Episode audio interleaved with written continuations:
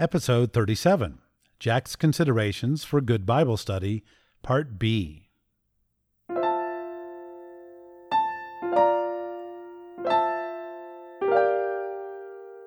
Rethinking the Bible with Jack Pelham. Welcome to Rethinking the Bible.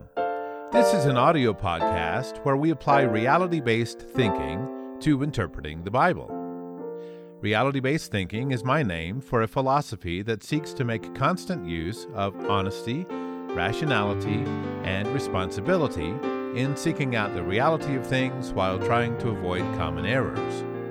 And for the record, I define reality as the state of things as they actually exist, as opposed to one's perceptions, beliefs, or wishes about them. And you should know this is a serial podcast, so it's best if you start from episode 1 and work your way forward from there, because we lay some foundational principles up front and you'll be lost later if you skip them now.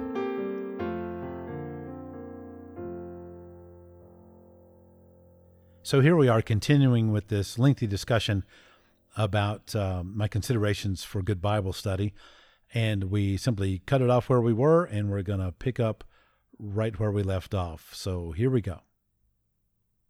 Number 23. Uh, the Protestant Bible has over 31,000 verses across 66 books, some of which are themselves comprised of more than one document. It has nearly three quarters of a million words.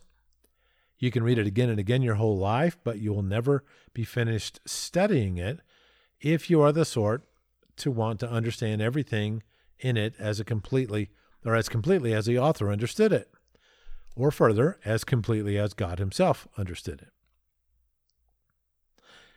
So there's more material here than you could ever go through especially when you want to compare. Well, let's look at everything the Bible says about Sheol, and then let's go look at what the extra biblical ancient Near Eastern book said about Sheol to see whether that expounds even further, to see if it fills in any gaps for us and uh, regarding our questions and so forth. Uh, you are not going to live long enough to do that. And so, what can we um, infer from this? You're going to have to make some decisions, some priorities, right? You're going to have to set uh, your priorities and figure out, well, uh, which should I study first? And what's the most important? And again, you swim at your own risk when you do that. Number 24. If you are like most people, Coming to an accurate and non biased understanding of what a passage means will require that you keep shooing away the question, What does this mean to me? so that you can maintain a sufficient focus on what did the author mean. Mature people can get good at this, but only through constant self discipline. If there is a bad habit in this country about Bible reading, it's got to be this one you know, the Sunday school class, okay, well, let's start with, you know, Matthew 5, verse blank, whatever verse. And Billy, will you please read that? And so Billy reads it. And the teacher might ask, well, what does this mean? What does Jesus mean when he says this thing? And then I guarantee you somebody's going to say, well, what it means to me is, but that's not the question, is it? And the distinction between what it means to me and what it meant to the man who said it is really quite rather obvious. And yet, to a lot of people, it is not. They are that uh, careless in their thinking, they're that ham fisted in their thinking and not deft at it. They don't make the fine distinctions. And you're going to have to constantly swat away well, what this means, well, it sure sounds like, well, you know, I think they, uh, what does it matter what you think? This goes back to the, one of the first points I made in this list about it, it is not up to you to Well, the meaning of the Bible is not up to you, it is independent of you. The Bible means what it means, whether you get it or not, whether you care about it or not, whether you've read it or not, whether you understand what it means or not. It is what it is. It's not about you. And so the constant, normal, not so mature cognitively human is infatuated with the question what does it mean to me? What does it mean to me? And that is not the reason to come to the Bible. Imagine uh, living your life and dying and being taken by the angels to see God for that post life appointment. And um, you won't let God say anything. You're like, oh, it's great to be up here. Oh, I see what you're wearing. Oh, I see a bunch of people over there. Oh, you know, this is fascinating. Oh, you know, it's like, are you going to shut up and let God tell you what he has to say to you? And of course, you know, in that situation, I, I think it's a bit of a fantasy what I just said because I think people would probably be overwhelmed in the presence of God and not able to say all that stuff. Or maybe, and this is me speculating, of course. Uh, so, what's the point? If you come to the Bible and you are not listening, then you, you're in the wrong place. It's not what does this mean to me? It's what did it mean? Number 25. The Bible is not written to you. No passage in it addresses you. God is not directly addressing you in it. Rather, its value for you is what you can learn from what was said and done and taught and believed all those centuries ago by people in a different time and place and situation. And from that, if you are wise, you can make some good decisions as to how to live your life today. If God wanted to write you a book today, or to have somebody do that for him, he could certainly do that. What then can we learn from the fact that he has not? If the ancient writings are all he has given us, then doesn't it make sense that we should faithfully learn them so as to understand what God did when he was interacting with humankind in those earlier centuries.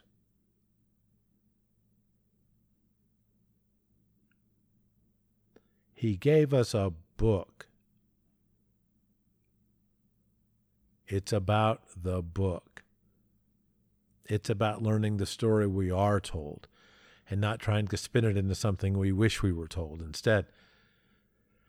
Number 27, the Bible was not written for you. You know, 25 was it was not written to you.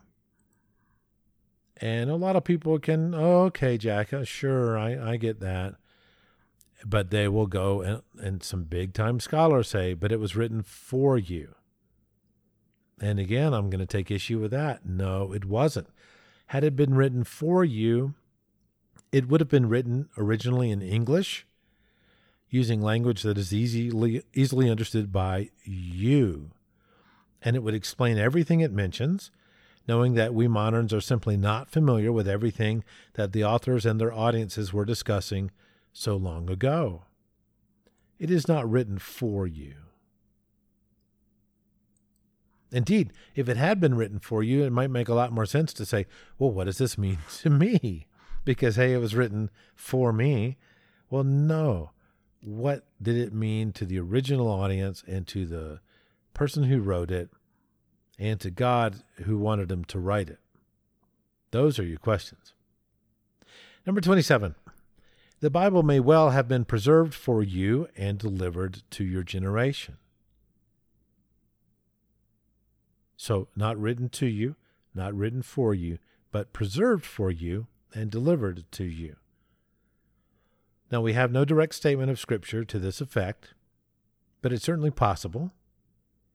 And I like to think that God has had this happen deliberately, whether he had to do anything to make it happen, or whether humans have preserved it and delivered it to our generation of their own volition. If this is God's will, whether humans did it with his help or without, then what does that tell us about God's intentions for us? We were supposed to make use of these records, even though they were not written to us or for us. So, we'd have to be able to decouple from our own thinking and experiences so as to learn about their thinking and experiences. And from there, we could compare and decide how it all should be understood and applied.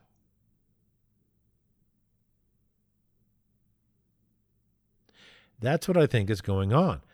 I think we're supposed to be able to look at this book and all the documents that comprise it and to understand what's there best we can to, to dig in so that we can understand more, study it so we can understand more.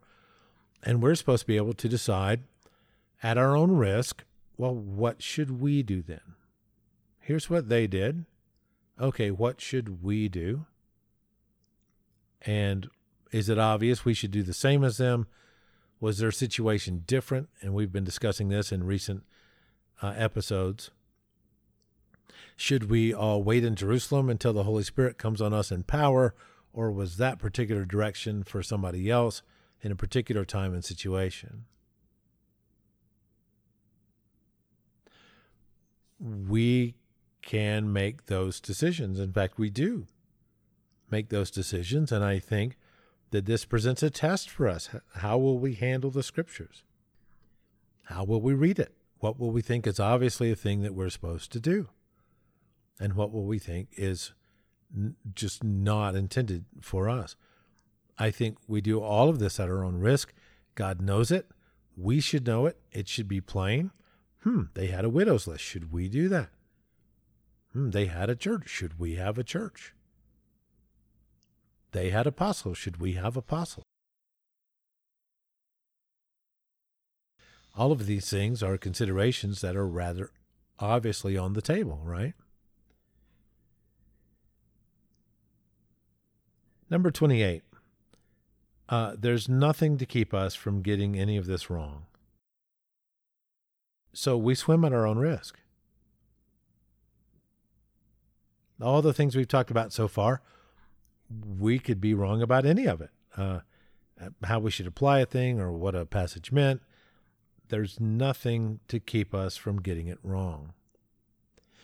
If you don't like that, well, if it's not going to tell me exactly how to read it and interpret it, I'm not going to do it. Oh, well, okay. Well, the Bible is not for you then.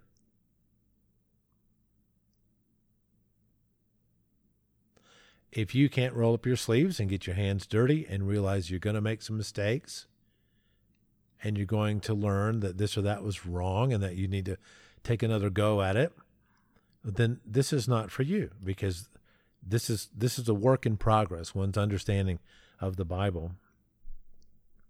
Number 29. Many scholars have studied the Bible a great deal for a long time. They have learned very many things that are very useful to our consideration of the Bible. If you don't ever read what they wrote, well, good luck. You're not making use of the labors of other people. Uh, number 30. A scholar's career, however, consists considerably of pointing out what other scholars have got wrong before them. There is no fail-safe in being a scholar, therefore. Just because somebody studies the Bible full time, there's no guarantee that they won't get it wrong at certain points in their interpretation. And you've got to understand that. And with scholars that I listen to, uh, I learn a great deal from them. And from time to time, I see them making a mistake, committing a fallacy making an unwarranted assumption or an unsupported assumption or making an assumption that I know how to prove is false. It happens a lot. This is what humans are like. we don't always do our best mental work.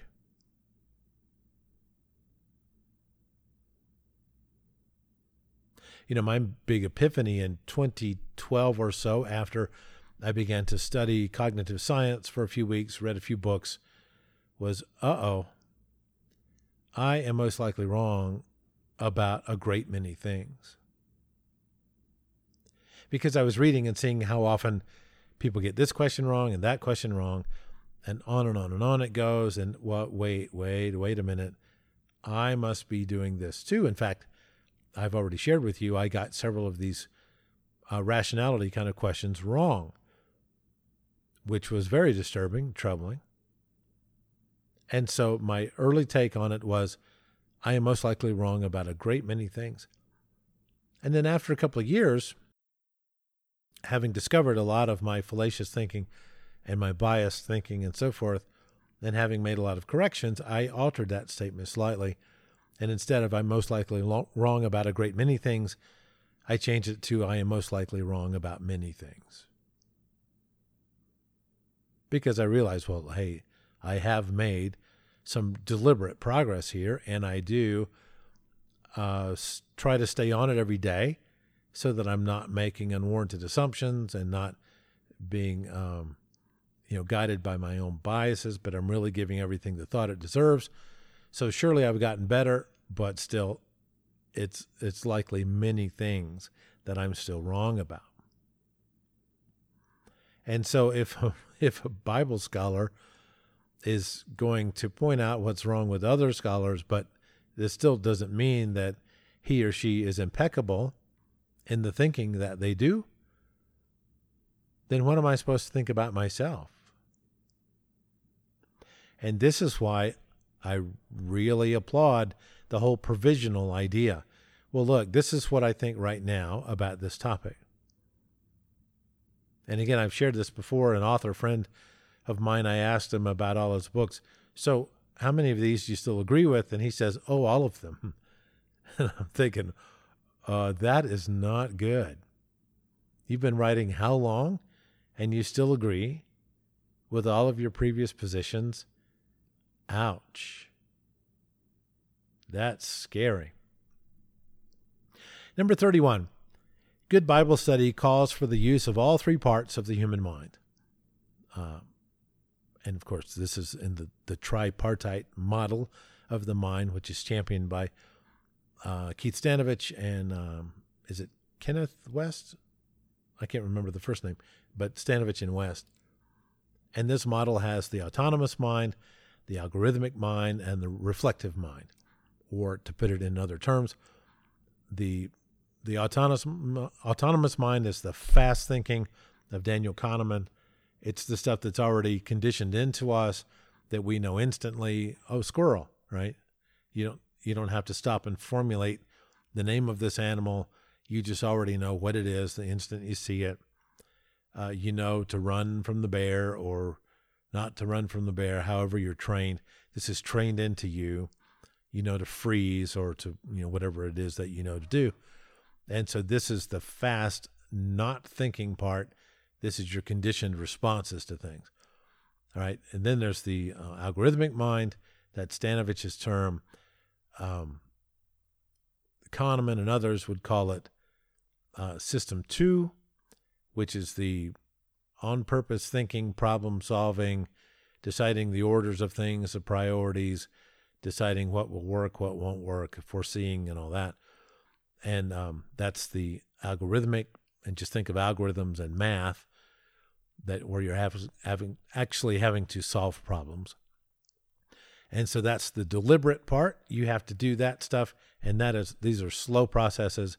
These are not like you know milliseconds uh, evolving. These are things that I'm going to need a few minutes to figure out who to invite to the party and where they should all sit. Right. So it's that kind of thing. The third part, which uh, doesn't appear in Kahneman's model but does appear in Stanovich's model is the reflective mind. Uh, this is certainly similar, probably has a lot of the same characteristics as what a lot of psychologists would call the executive function or the executive mind or something like this. Uh, it's the decision maker inside of you uh, who would decide, for example, uh, I'm done thinking about this. Or, no, no, no, let's go back to number three. I'm, I'm not done thinking through number three. I need to examine that some more. It's your quality control manager. The way Stanovich puts it, it's the uh, the engine that drives the thinking train. I'm not done thinking. We're going to think a little farther. Or no, we're going to stop this right now. I'm satisfied I have a good answer. And so uh, I'm convinced that good Bible study calls for the use of all three parts of the human mind. This is, of course, assuming the three part model is the right one. Uh, and Stanovich's argument, by the way, is look, if there's only two parts and that reflective mind doesn't exist, how do you explain the individual differences between people? Why doesn't everybody uh, all think and agree on everything the same way? And so there's got to be some third part. Well, I think he's onto something. And of course, to me, what that sounds like, this reflective mind, that sounds like the spirit of the person who is put into the body. The body has a brain. Um, the mind can operate in that brain. And when that body dies and that brain dies, the spirit is what goes back to God and faces judgment and gets uh, its eternal reward, whether it's good or bad. To me, that seems to fit. Am I right about that? Oh boy, I don't know. Um, God will hopefully let me know that someday, right? But right now, this is just me speculating best I can, uh, trying to fill in patterns uh, best that I can. So I think the good Bible study calls for all of that. And that may be sort of radical. A lot of people may think, oh, no, bro, you just need to read it. In fact, you don't even really have to read it. Uh, the Spirit will just give you anyway what you need to know. I'm like, well, that would explain what a lot of people know, which is so uh, ignorant and erroneous in so many ways that, oh, okay, well, this makes sense because you're not studying. You are just thinking whatever you want to think, whatever comes to mind, and, and so forth. Uh, number 32, I think that this is God's plan for us all. And that if you're not studying the Bible and working the puzzle for yourself, that you're avoiding God's plan for you.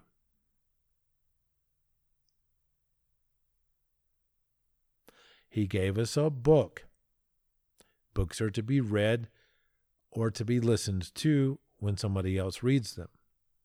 That's how it works. If you're not reading or listening, then you're not exercising the plan.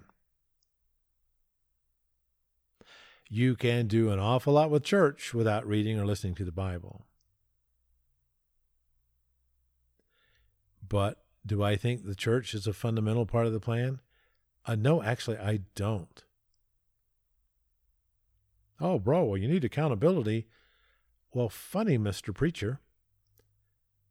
Who holds you accountable for how every week you will say that 1 Corinthians 16, verses 1 through 4 means that the church is commanded by the apostle, by God, to give money into the local church treasury? Who holds you accountable? You tell me that I've got to be a member of the church, else I cannot be properly accountable. Well, how is it that you, being a member of a church, are not properly accountable? How is that? And who holds you accountable for you keep telling your congregation to pray that God will heal uh, Sister Bessie and yet, rarely does anybody get healed in those situations, particularly where Sister Bessie is 106 and, you know, has um, cancer and pneumonia and a broken hip.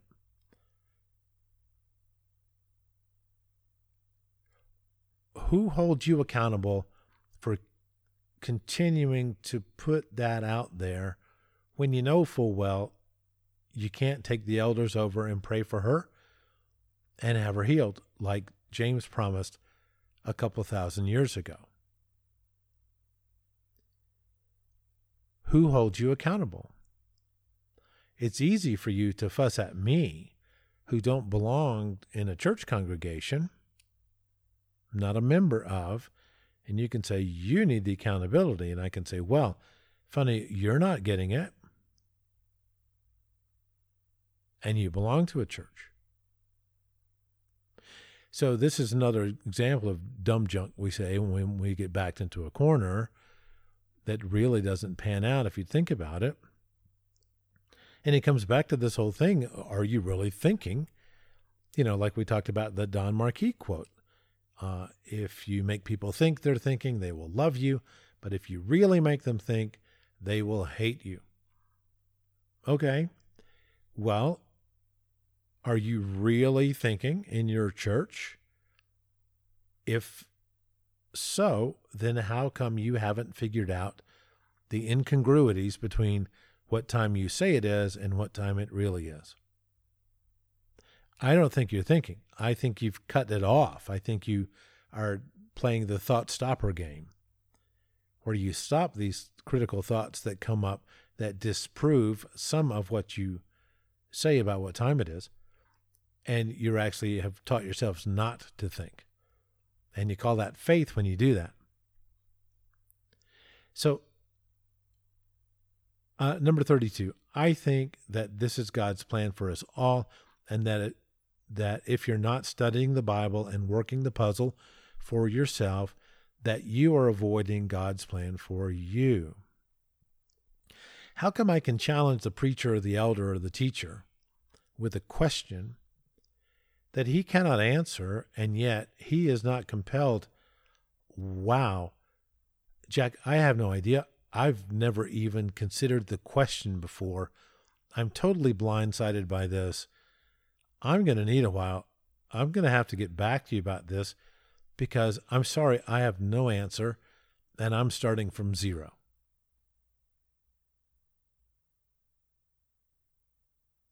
How come I don't get that kind of response? Rather, it's very typical. You just get hand waving responses, at, which I've discussed before. Uh, in the particular case with the guy who says, Well, that is, um, he, says in his closing prayer, uh, Lord, please help us to uh, discern between that which is merely interesting and that which is truly core meaning of core importance, meaning worth actually discussing and not just hand waving away, which is what he had done to my question. You see, and so there is this culture of not thinking it through, not taking the challenge, not finding the answer. Listen, Jack, I'm going to go study that. Will you give me until next week to come up with an answer? Oh, you bet. We'll talk about it then. The, you understand that is very rare, very rare indeed.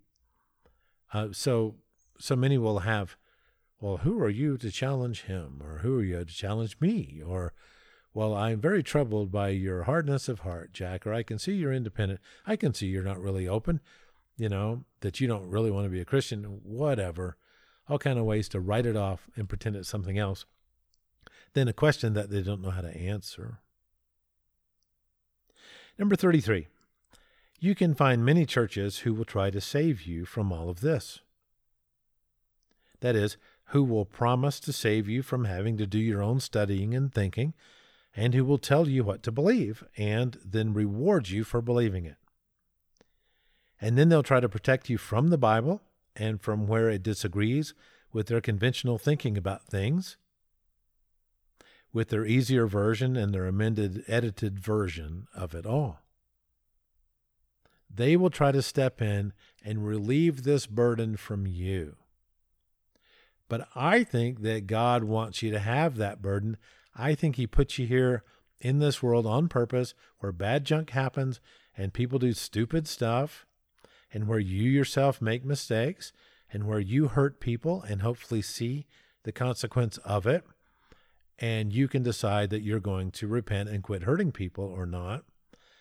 I think that he put us here on purpose for us to learn and to grow and to choose.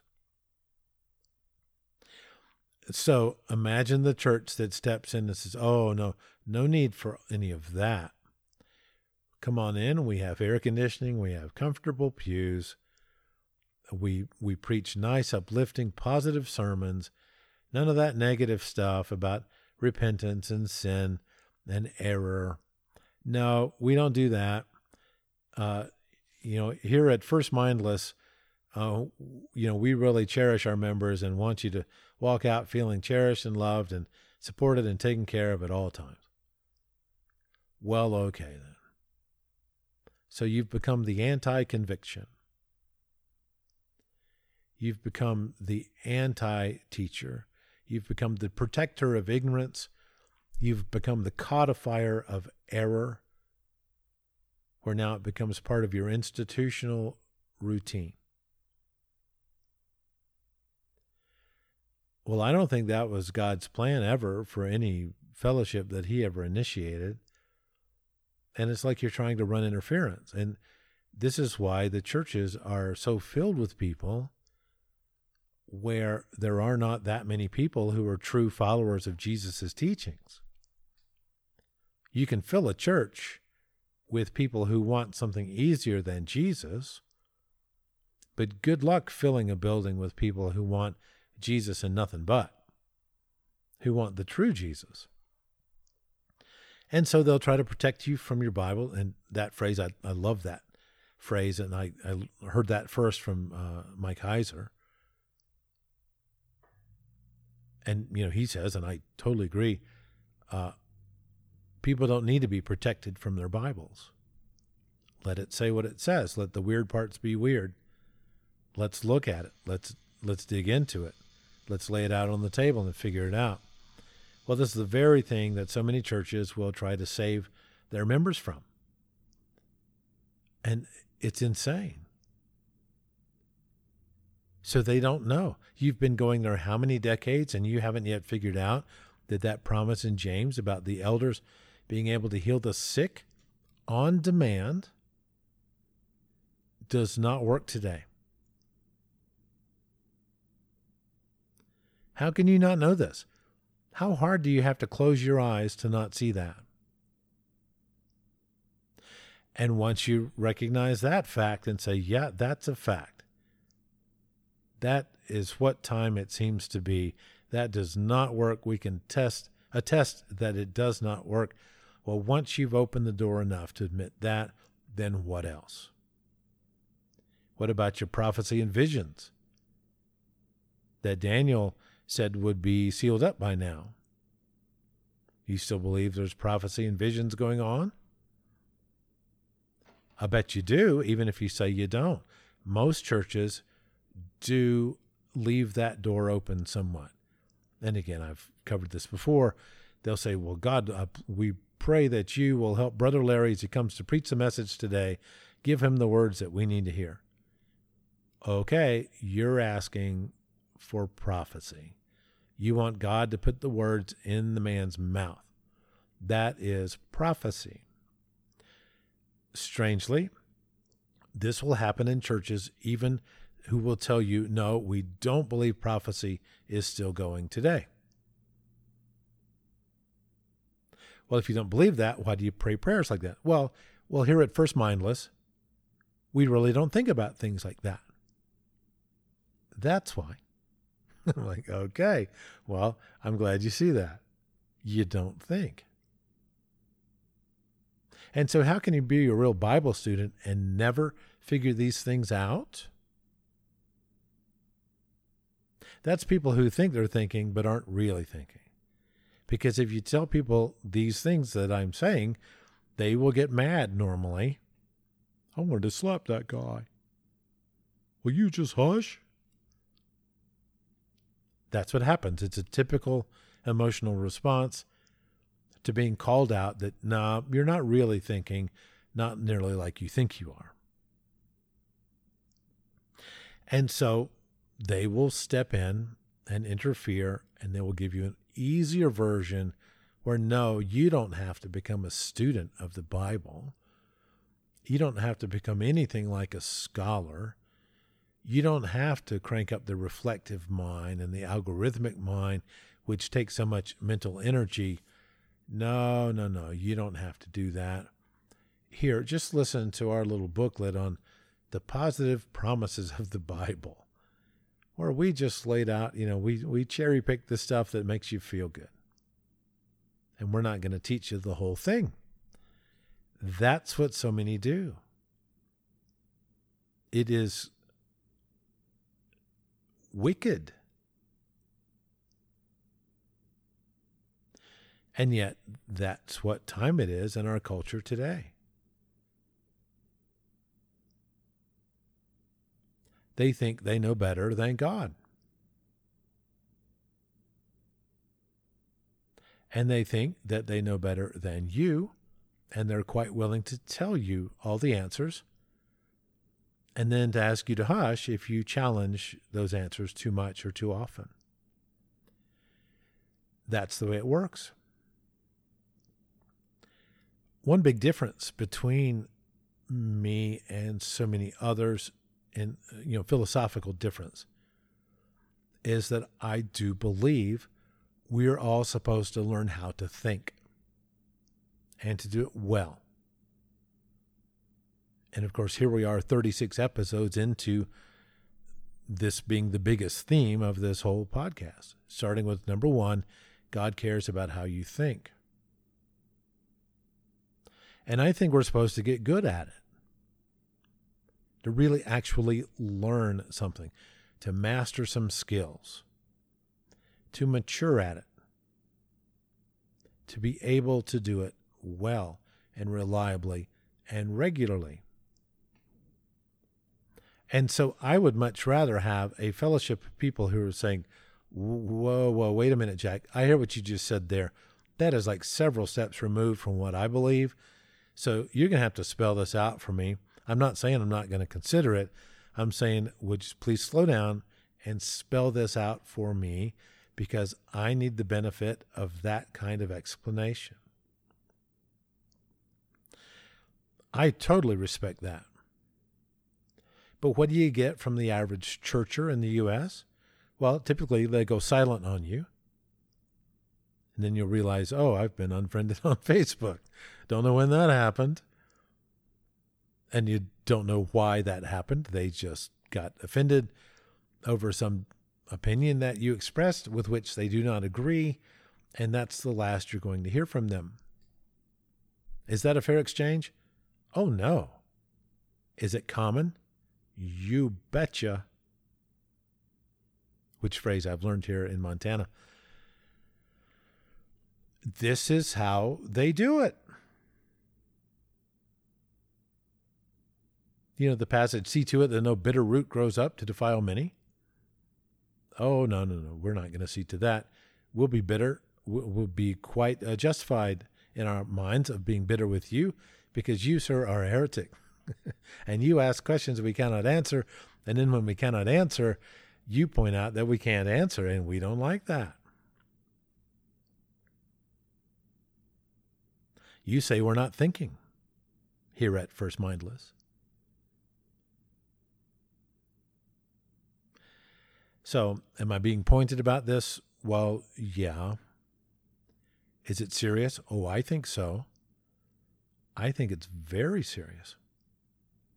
Was it not Jesus who said that people have to give an account for every careless word and deed? So, and you know, out of a man's heart come in, in his mind and all this come evil thoughts and all this other stuff if, if it's not obvious to you that we are held accountable by how we manage our minds or our hearts in Bible language, uh, same thing, by the way. Uh, if it's not obvious to you that we're judged this way, you are so misunderstanding the Bible and you're off in some fantasy world, probably taught to you by your church.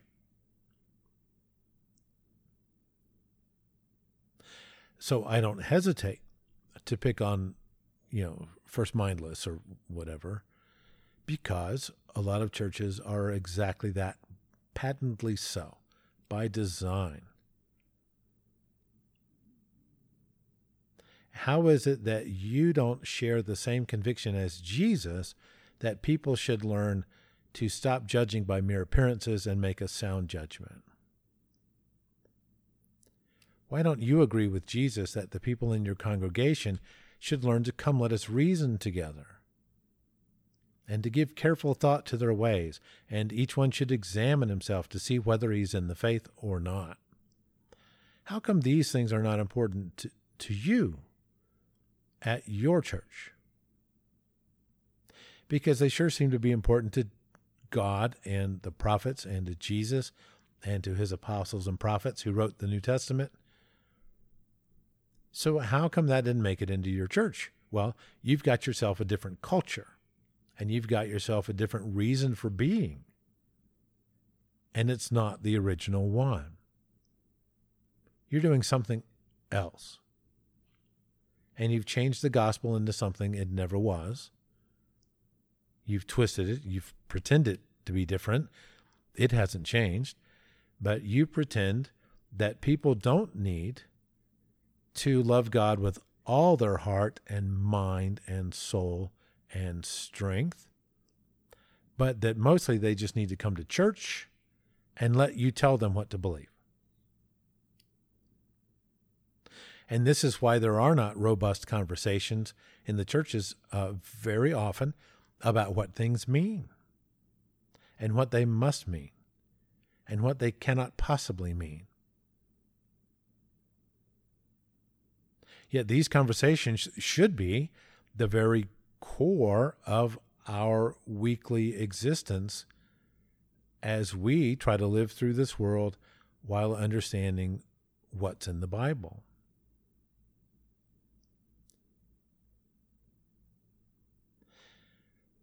Number 34. The Bible's difficult passages, including the weird ones, are where you can really learn something.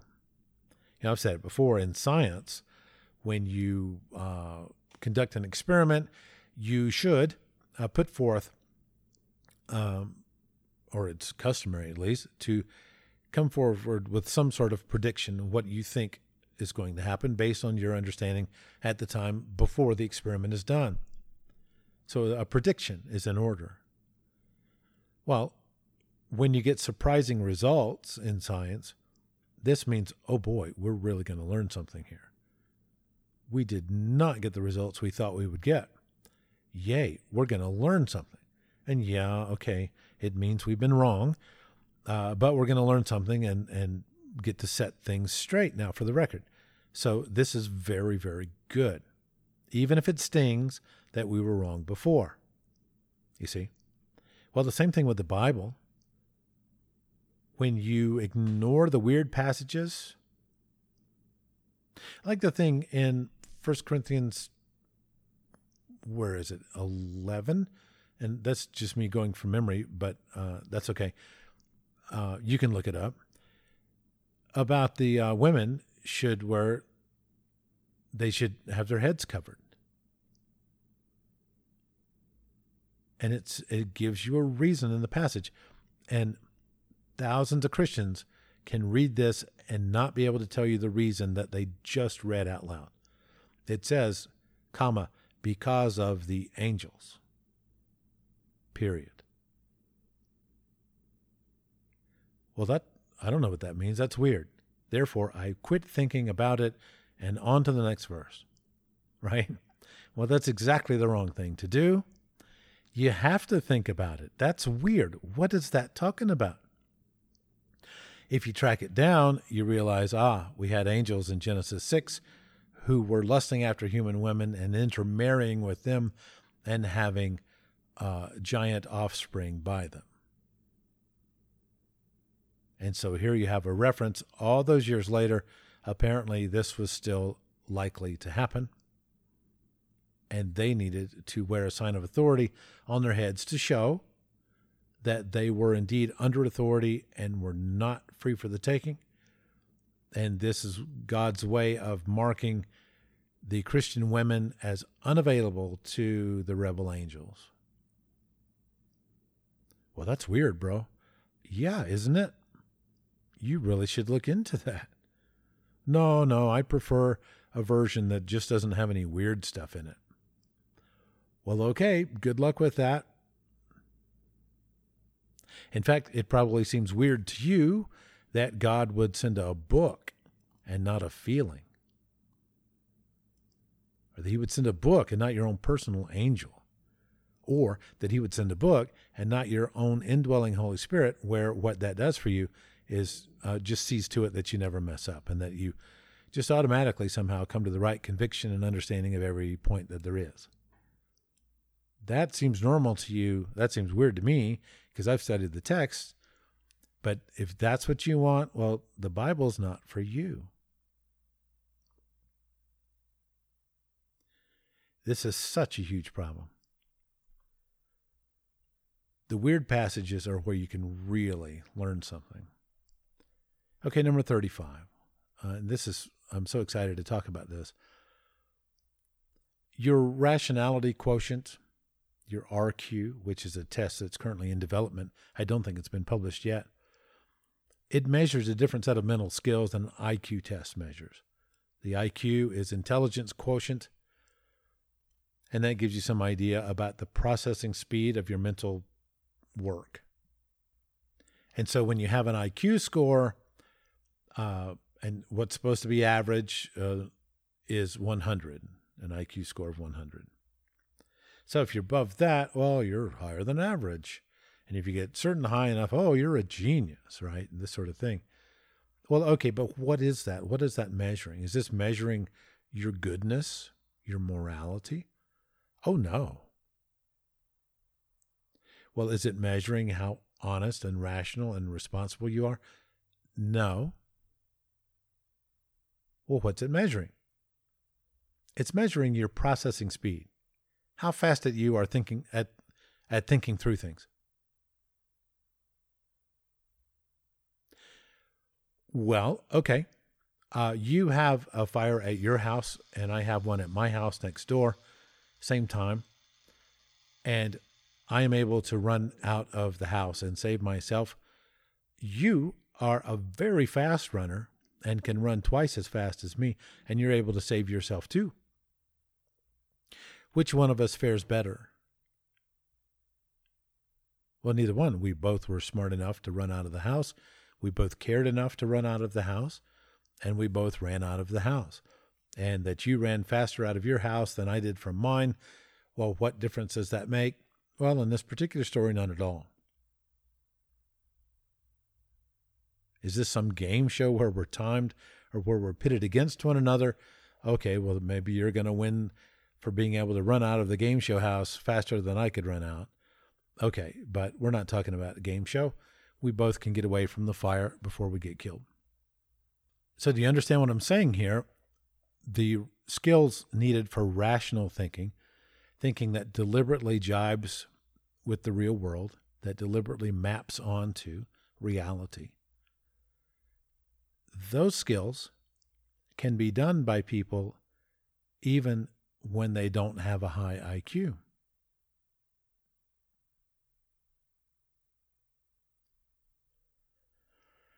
You know, your um, Granny Lulu may not have been a reader.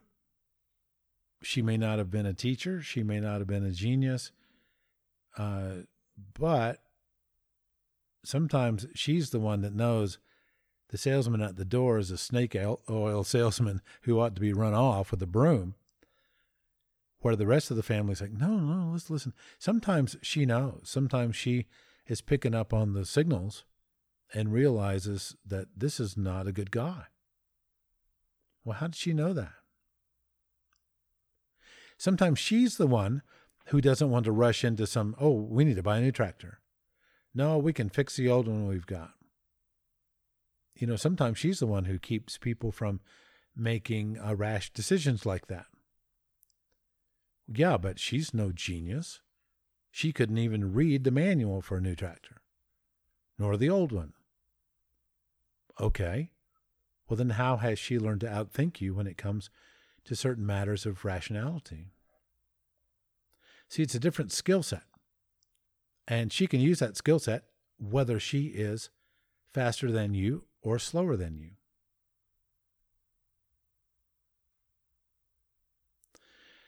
This is critical to understand.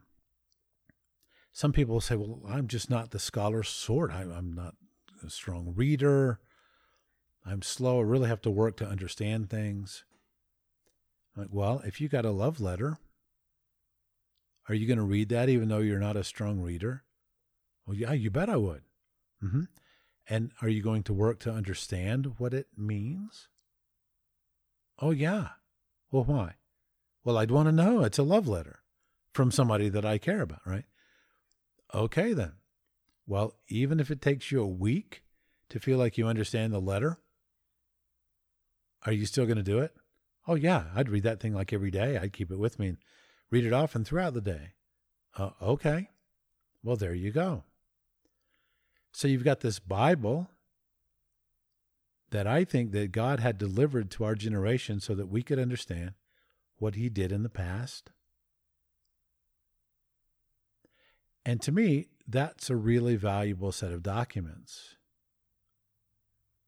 And I want to know what that means. I want to know what happened. I want to understand it best I can. I'm not an ancient Jew. Had I been an ancient Jew and been well read, oh, I would understand way more about the Bible than I do now. But even so, it's been delivered to our generation. And I'm fascinated by it, and I want to know what it means. And this is why I think that what we make of our lives, how we manage our hearts, our minds, is even more important than whether we get all the doctrines right. And I think the doctrines are very important. Don't get me wrong. But you cannot go with a corrupted mind and heart through all the thinking it takes to decide what is good doctrine and come out unscathed. You just can't. If you're the sort to cheat, oh, you're going to cheat with your doctrines. If you're the sort to hand wave things and be irresponsible about them, oh, whatever, you know, that doesn't, that's not important. You're going to do that with your doctrines, you see. And so I think we don't have any reasonable choice but to see to it that we are making good judgments, that we're reasoning through things, that we're examining things, and that we're being as responsible as we can, as rational as we can about them. What other choice should we have? No, that's not important, bro. What really counts is just being at the church and being unified with everybody. Okay, unified on what set of facts? The easy version or the real version? You see, it's not as simple as some would like to think that it is. Lots of money gets made, lots of little careerlets get made, you know. Well, I make 40,000 as a preacher, but at least it's mine, you know, it's my my little domain. And the hubris of the people he's not learning. He's just keeping you going. He's keeping that machine running, keeping those uh, pews filled best he can. It's not helping anybody grow much. But hey, he's doing it in the name of God. He gets to call himself preacher or evangelist or whatever, pastor, he gets a title, he gets respect that comes with that from people. Uh, and those those who don't respect him normally leave and don't keep fussing at him about it. So, hey, works out pretty good for him. That's the vanity of it. That's what so many churches do. It is vain. It is empty. And they're telling you you can be okay and be empty at the same time. And I don't think God says that. I think He wants us to work the puzzle. And I think that God is the perfect judge. He will know what to do. If you die and you have an IQ of 60, and you got some things right and you got some things wrong, and some of your behavior was great and some of it was terrible, I think God will know what to do.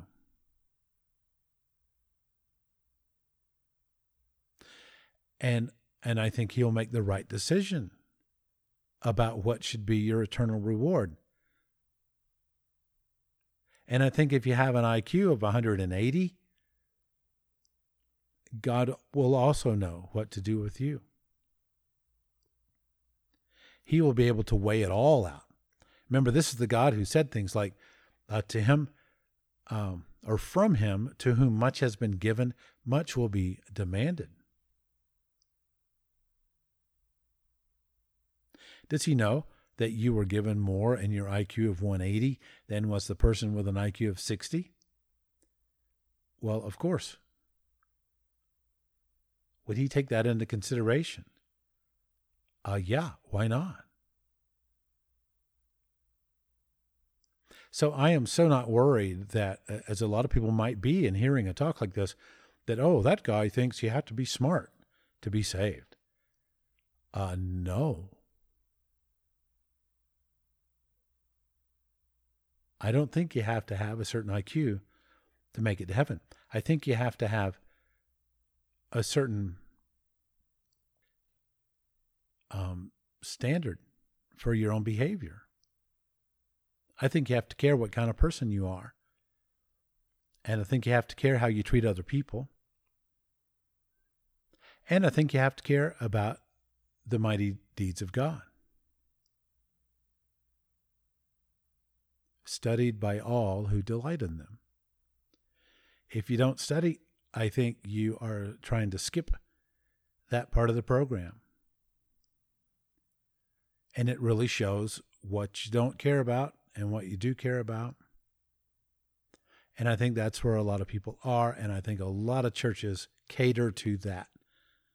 Come on over here. We don't study here. We don't ask you to study here. We don't expect it from you. In fact, we'll even come up with reasons to help you feel good about not doing it, whatever those reasons might be. And I think that that um, typifies a lot of the church corporations that are in business today. Of course, Jesus is the one who said that, uh, you know, wide is the gate that leads to destruction, and many will go through that, but narrow is the gate that leads to eternal life, and only few enter it. And so these are the certainly not all of the things that ought to be considered with Bible study, but I would just to review say, look, are you coming to God when you study the Bible? Or do you expect somebody to come to you and just deliver it to you for your convenience? Are you going to go seek out after and find out what it meant to the men who wrote it and to God who inspired it? Or do you expect that it can just mean to you whatever it means to you, and that's all there is to it, and that's all of how it ought to be? because I, I think that latter one is really foolish. And yet it is very, very common because generations of Americans have been taught to think that very way. What does this mean to me? Well, who cares what it means to you? Who cares? So I suppose this has been a rather hard hitting and incisive uh, talk today. And well, okay, so be it, right? Uh, certainly, Jesus said harder things. John the Baptist said harder things to people. But um, I think that's what time it is. I think this is about each of us responding to God, whether we know we're getting tested in our lives here or not. You were put here on this planet it's a pretty dark place in a lot of regards, although there are some fabulously wonderful things about it, including if you have somebody in your family that loves you, or if you find a, a mate who loves you and who is a righteous person who doesn't beat you or torture you or somehow make your life miserable through their um, character flaws. Uh, if you have anything like that, it's fantastic. The beauty of the world that we have to look at, uh, especially the natural part of it, not so much the uh, smoggy cities, but uh, it is fascinating to look at it, the order of things, how the animals are created, how they work, how our eyeballs work, all these things are utterly fascinating. And yet there is much, much evil in the world. And that evil comes from people, and here's a big surprise, who do not delight in the works of God and who do not study them. And that evil comes from people who think they delight in them and who go to church but do not study them. So they think they're thinking, they think they're delighting, but they're not really. They've been sold a bill of goods. They've been sold a lie. They've been told that, oh, yes, you are good Christians and disciples of Jesus, you're in his kingdom, when really Jesus is the one who says stuff like, no, my sheep know my voice.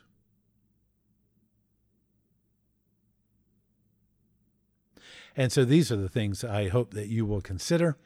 Um, that's all I have uh, in my notes today. I'm sure that's plenty. I have no idea how long this is. Again, I don't care too much, as you can tell. But um, I'm so glad to have the chance to talk through this at length, and I hope you found it edifying. Please do write me a line. Let me know what you're thinking. Let me know if you think I'm stupid or if you think this is brilliant and why didn't we talk about this before. Uh, I would really value that feedback. Uh, please don't make the assumption that I know everything about what everybody's thinking because I don't. And it gets lonely uh, doing this and not knowing. Uh, of course, I you know I've already explained to you why I do this. Uh, it's because it's good for me and it'll help a few, even if not millions. So, um, but I sure would love to hear back from you. And with that, I will bring this episode to an end. And thanks for joining in.